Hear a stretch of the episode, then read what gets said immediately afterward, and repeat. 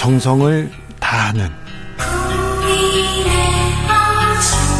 국민의 방송. KBS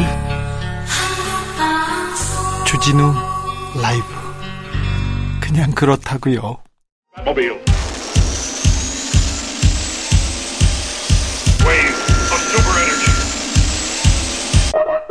주 기자의 1분 보수 성향 학부모 단체에서 충남 일대 도서관에 항의 방문하고 전화를 지속적으로 합니다. 성교육, 성평등 주제로 한 어린이 책 폐기해 달라고 민원을 전방위로 제기한 건데요. 업무가 마비될 정도로 전화가 빗발쳤다고 합니다. 이 단체가 퇴출을 요구한 책 어떤 책인지 봤더니요. 주로 성교육 관련된 아동용 도서입니다. 그리고요.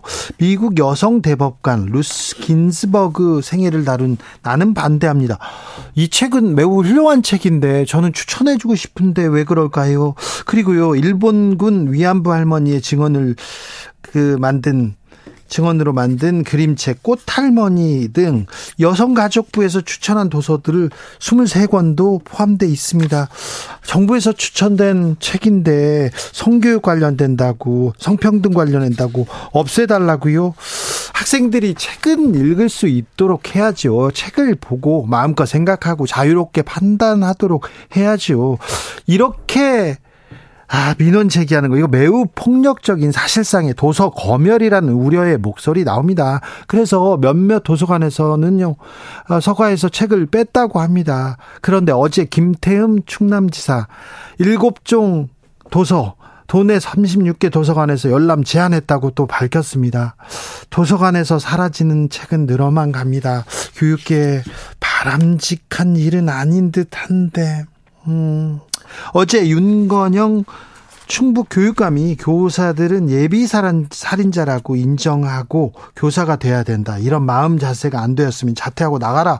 이렇게 교사 특강에서 말했다고 합니다. 이게 또 무슨 얘기인지, 무슨 말씀인지 비판이 일자 윤 교육감 바로 사과는 했습니다. 그런데요.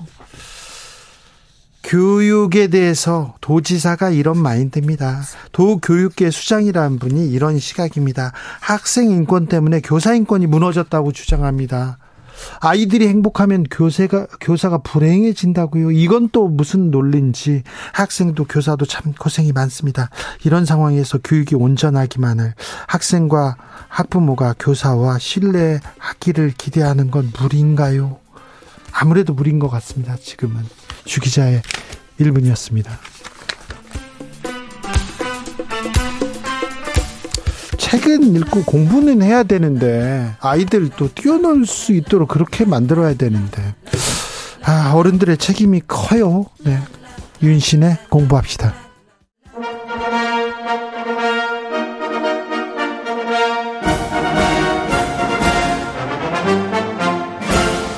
꽉 막힌 우리 정치의 맥과 혀를 시원하게 뚫어드립니다.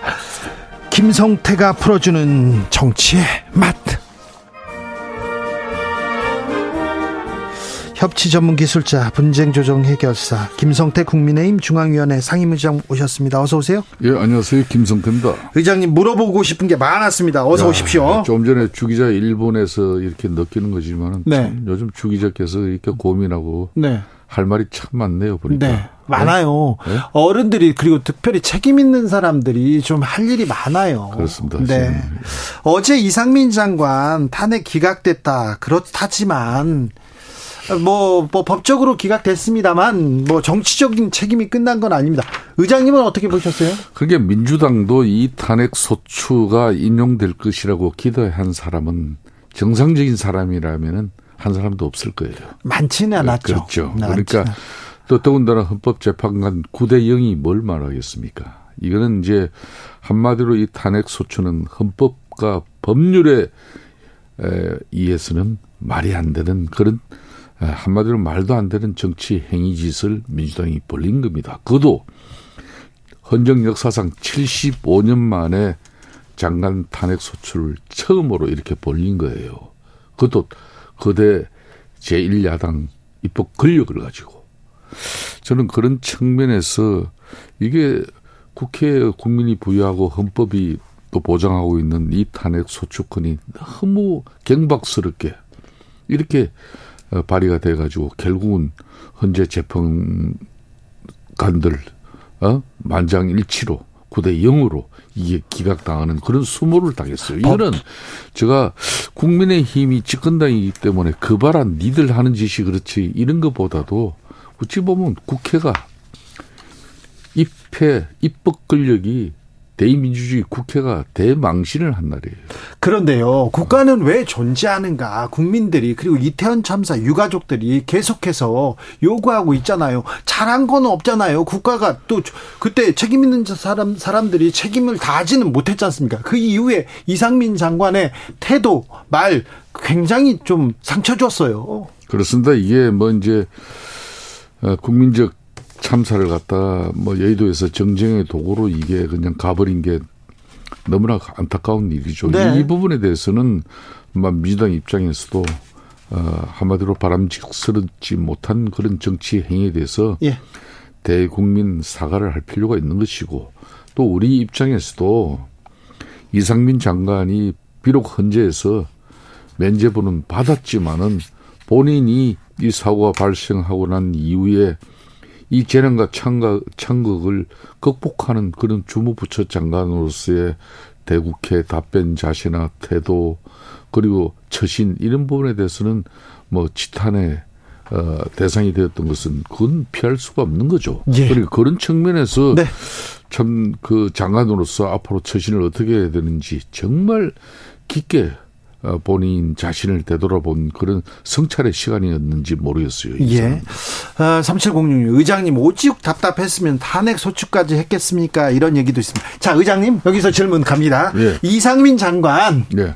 계속 갈까요? 아니면 물러날까요? 총선 얘기도 나오는데. 본인 어제 헌재 결정 이후에 바로 제일 먼저 달려간 곳이 수해 현장이지 않습니까? 네. 그죠? 비닐하우스에 가서 이제 그 어, 수재를 입은 그 어, 비닐하우스에 이제 농작물을 이렇게 걷어내고 비닐하우스를 치우는 그 이제 일을 한 거죠. 뭐 그런 여러 가지 상황과 정황을 보고 또 뭐 어제도 밤늦게까지 행안부 또 업무 보고를 또 받아내면서까지 어, 처신을 하는 걸 보면은 본인이 자진해서 네. 비록 헌재 결정은 이렇게 기각 결정으로 장관직을 유지할 수 있게 되었지만은 정치 도의적인 측면에서는 아, 본인이 앞으로 국민들에게 더 사죄하면서 앞으로 더, 어, 뭐, 뭐 자기가 그때 이 재난과 창극에 대한 그 대처 방식에서 부족하고 미흡한 부분은 정말 어, 반면 교사로 삼으면서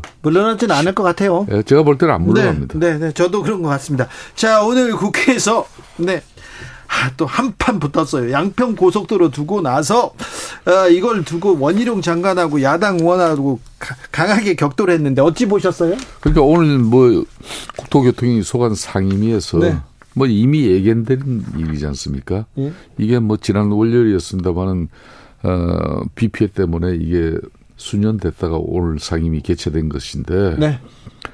어, 본인들도 요즘 상임위 의원들도 아, 재난 현장에서 자원봉사하면서 상당히 많이 지치고 힘들었어요. 그러니까 얼마 다, 다들 열이 뻗쳤겠습니까? 오늘 상임위에서 원희룡 장관 한번 보자 한 그게 장렬했어요. 근데 원희룡 장관도 어, 물러남이 없었죠. 하나도 없었어요. 네. 그러다 보니까 상당히 극한 대처의 모습을 보이고 말았죠. 네. 안타깝습니다. 그런데요. 네. 극한 대처를 떠나서 보고서 없이 종점이 변경됐다는 것을 인정하면서도 하지만 사과하라 했더니 이재명, 이해찬이 먼저 사과하라 이렇게 얘기하더라고요. 근데 의혹을 해명하면 되지 왜 민주당이 잘못이라고 하는 건지. 그러니까 이제 이 서울 양평 고속도로의 예. 의혹 제기가 정상적으로 이제 뭐 타당성 조사 과정 속에서 나온 네. 이 보고서에 의해서 네. 비판이 있고 아 이게 졸속으로 검토된 대안이고 노선이다. 네. 이러면 되는데 그 이전에 네. 이미 이해찬 대표가 지방의 민주당 뭐 이 행사에서 이게 뭐 서울 양평 고속도로라는 게 만들어지고 있는데 그 종점 근처에 어? 윤석열 대통령 처가 네. 김건희 여사 일가 땅들이 뭐 거기에 다 소재하고 있어서 이거는 엄청난 게이트다. 이렇게 이미 의혹 제기를 하고 왔어요. 그러니까 그런 측면에서는 정상적으로 이 한마디로 대안 노선이 아무리 새로운 IC가 양평 군민들의 뜻을 모아서 이 타당성 조사에서 어, 새롭게 반영이 돼가지고 가더라도 이거는 한마디로 민주당이 내년 총선까지 이 의혹의 끈을 끊지 않을 것이다. 그렇기 때문에 좀 극약적인 처방을 원장관이 쓴 것인데 그걸 저희 뭐 그렇다고 해서 집권 여당인 국민의힘 입장에서도 다 100% 동의는 안 해요. 다만 이 본질은 그런 의혹은 다 해소하고 하루 빨리 서울 양평 고속도로가 정부에 의해서 추진될 수 있도록 뜻을 모아 나가는 게 중요한 것이죠.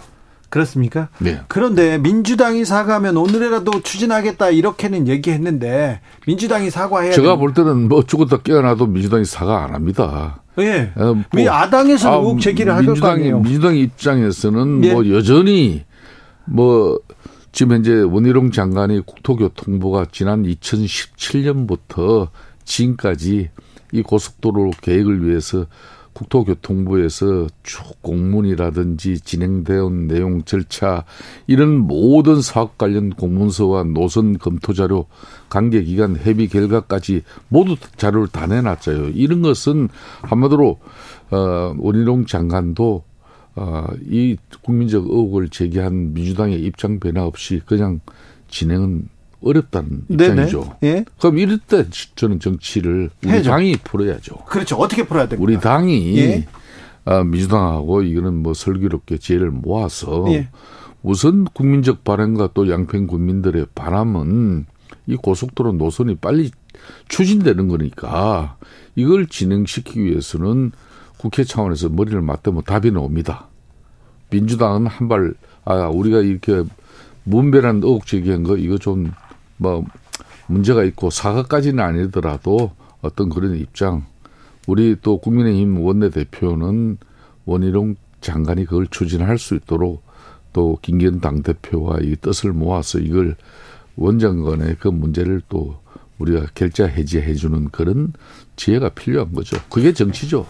자, 홍준표 대구시장은 징계 에, 징계 뭐 큰 중징계는 아닐 것이다. 대권가도에 큰큰 뭐 흠은 되지 않을 것이다. 이렇게 예상하셨어요 지난주에. 제가 이제 타 언론 방송에서도 이야기를 했습니다만은 네.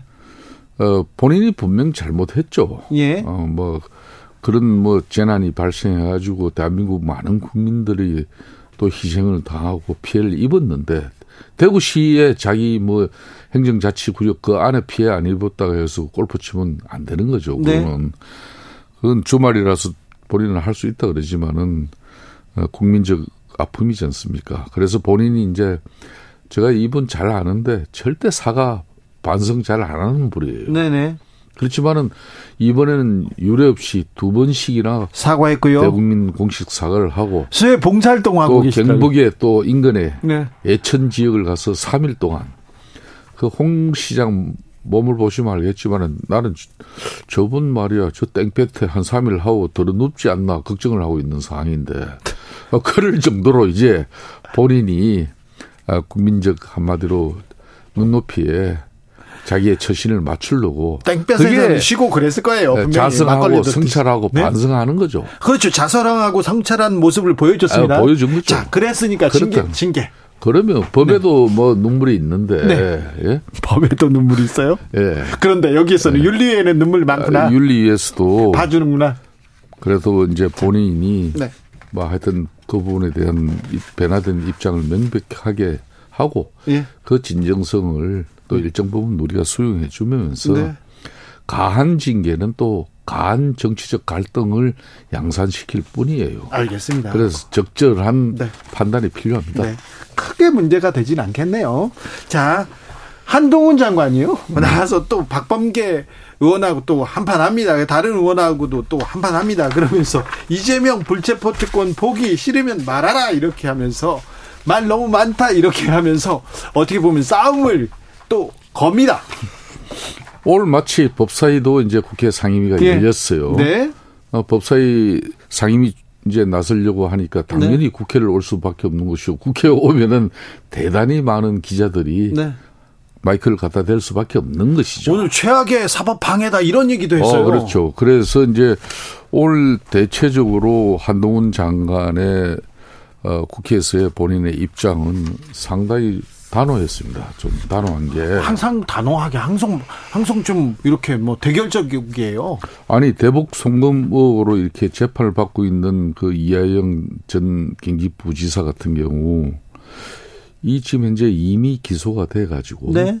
재판을 받고 있는 상황인데 네.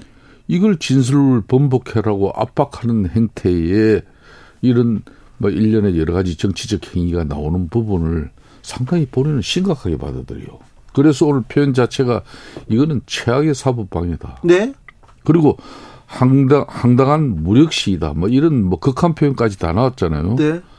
그래서 이미 지금 현재 이하영 부지사 같은 경우는 북한의 이 수십억 뒷돈을 갖다 이제 대준 혐의로 기소가 되어 있고 지금도 추가 관련자에 대해서 검찰은 수사를 하고 있는 마당이지 않습니까? 그런데 뭐 지난번에 이제 정성호 의원이 특히 정진상, 김용 그런 어 이재명 대표와 관계된 이런 사람들 특별면을 통해 가지고 어 당이 있다. 뭐 한마디로 버텨라. 뭐 여러 가지 정치적 메시지를 통해 가지고 이게 한마디로 제대로 된 음? 어, 재판이 이루어질 수 있겠냐 이런 심각한 고민을 한 거 아닙니까? 그래서 이 한편으로는 이런 것들이 사법 시스템을 위협하는 조직적 범죄 혐의로 이게 기결될 수도 있다고 저는 봅니다. 정말 조심해야 될 부분이 요즘 막 벌어지고 있는 거예요. 아니 근데 민주당 의원들이 면회하겠다 했는데 면회가 거절됐고 지금 그, 그렇게 누구 민주당 의원이 찾아가서 지금 얘기한 것도 아니잖아요. 아니 왜요? 지금 현재 민주당은 검찰 독재 정치 탄압 그 대책위원회라는 걸 조직해 가지고 네. 이걸 뭐 이제 쉽게 말하면은 어 이하영 어 네. 그리고 김성태 뭐 쌍방울 전 회장 예. 이 조작 수사의 농도가 짙다. 자, 김성태, 그리고 김성태 회장 같은 경우는 네. 이건 사법 거래 의혹이 있다. 예. 한마디로 국가보안법 이 특정경제범죄 가중처벌법을 적용하면 훨씬 많은 처벌 행령을 높일 수 있는데 검찰은 왜 외환거래법만 가지고 기소했냐? 그렇기 때문에 이거는 한마디로 사법 거래다. 자. 뭔가 이게 어? 조작 수사를 하고 있다. 김성태 의장님, 예. 김성태 의장님이 한 달 전에도 예.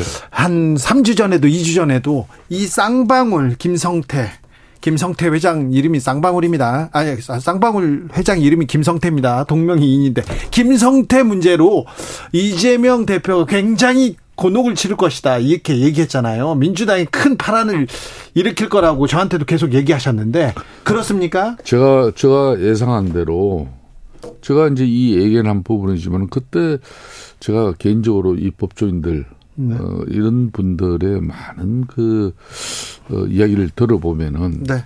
이게 어, 김성태 쌍방울 회장도 그렇고 이하영 경기도 전 부지사도 그렇고 자신이들이 이걸 갖다가 한마디로 총대를 메고 아무 윗선의 도움이나 지시 없이 아무 관련성 대가성 상관관계 없이 자기네들이 북한에 왜 돈을 갖다 800만 불을 갖다 주느냐. 또 이하영 부지사도 자기가 음? 이재명 대표와 뜻과 관계없이 어, 한마디로 자기 단독적으로 경기도 평화부지사이기 때문에 어, 지사의 어, 북한 어, 방문을 위해서 그 초석을 까는데 김성태 쌍방울 회장 보고 어, 이거 좀 어, 대북 비즈니스 할 때 우리 지사 좀 방북할 수 있도록 좀 도와주라. 그렇게 할 수 있겠냐고요. 아니 그건 당연히 그러니까 당연히 김성태 지금 현재 금 어, 쌍방울 회장이 검찰에서 그 밑에 부회장뿐만 아니라 많은 쌍방울 임원들이 진술을 다 해버렸죠. 거기다가 이하영 부지사도 국정원에서 이미 김성태 쌍방울 회장과 북측 아태 위원장 그 양반하고 예? 자, 다 같이 있었던 게 이게 국정원 보고 자료로 있는 게 그거 자, 가지고 그거마저도 검찰이 압수수색을 통해서 다 가져갔는데 자, 그걸 들이대는데 어떻게 이하영 부지사가 버팁니까? 자 쌍방울 관련해서 쌍방울 대북 송금 의혹 관련해서 이재명 대표를 소환할 것이다. 그리고 구속영장을 칠 것이라는 보도가 나오기 시작했습니다. 보수 언론 중심으로. 네. 그렇게 됩니까? 제가 보기에는 이미 이제 뭐 웬만큼 검찰 입장에서는 진술을 다 확보했고 또 물증도 웬만큼 확보한 상황이라면은 이제는 그러면 이, 뭐 이하영 부지사선까지 한마디로 꼬리를 검찰이 자체적으로 판단하고 끊는다면은 이 역시 직무유기가 되는 것이죠. 아, 그러니까요. 예, 그렇다면은 검찰은 네.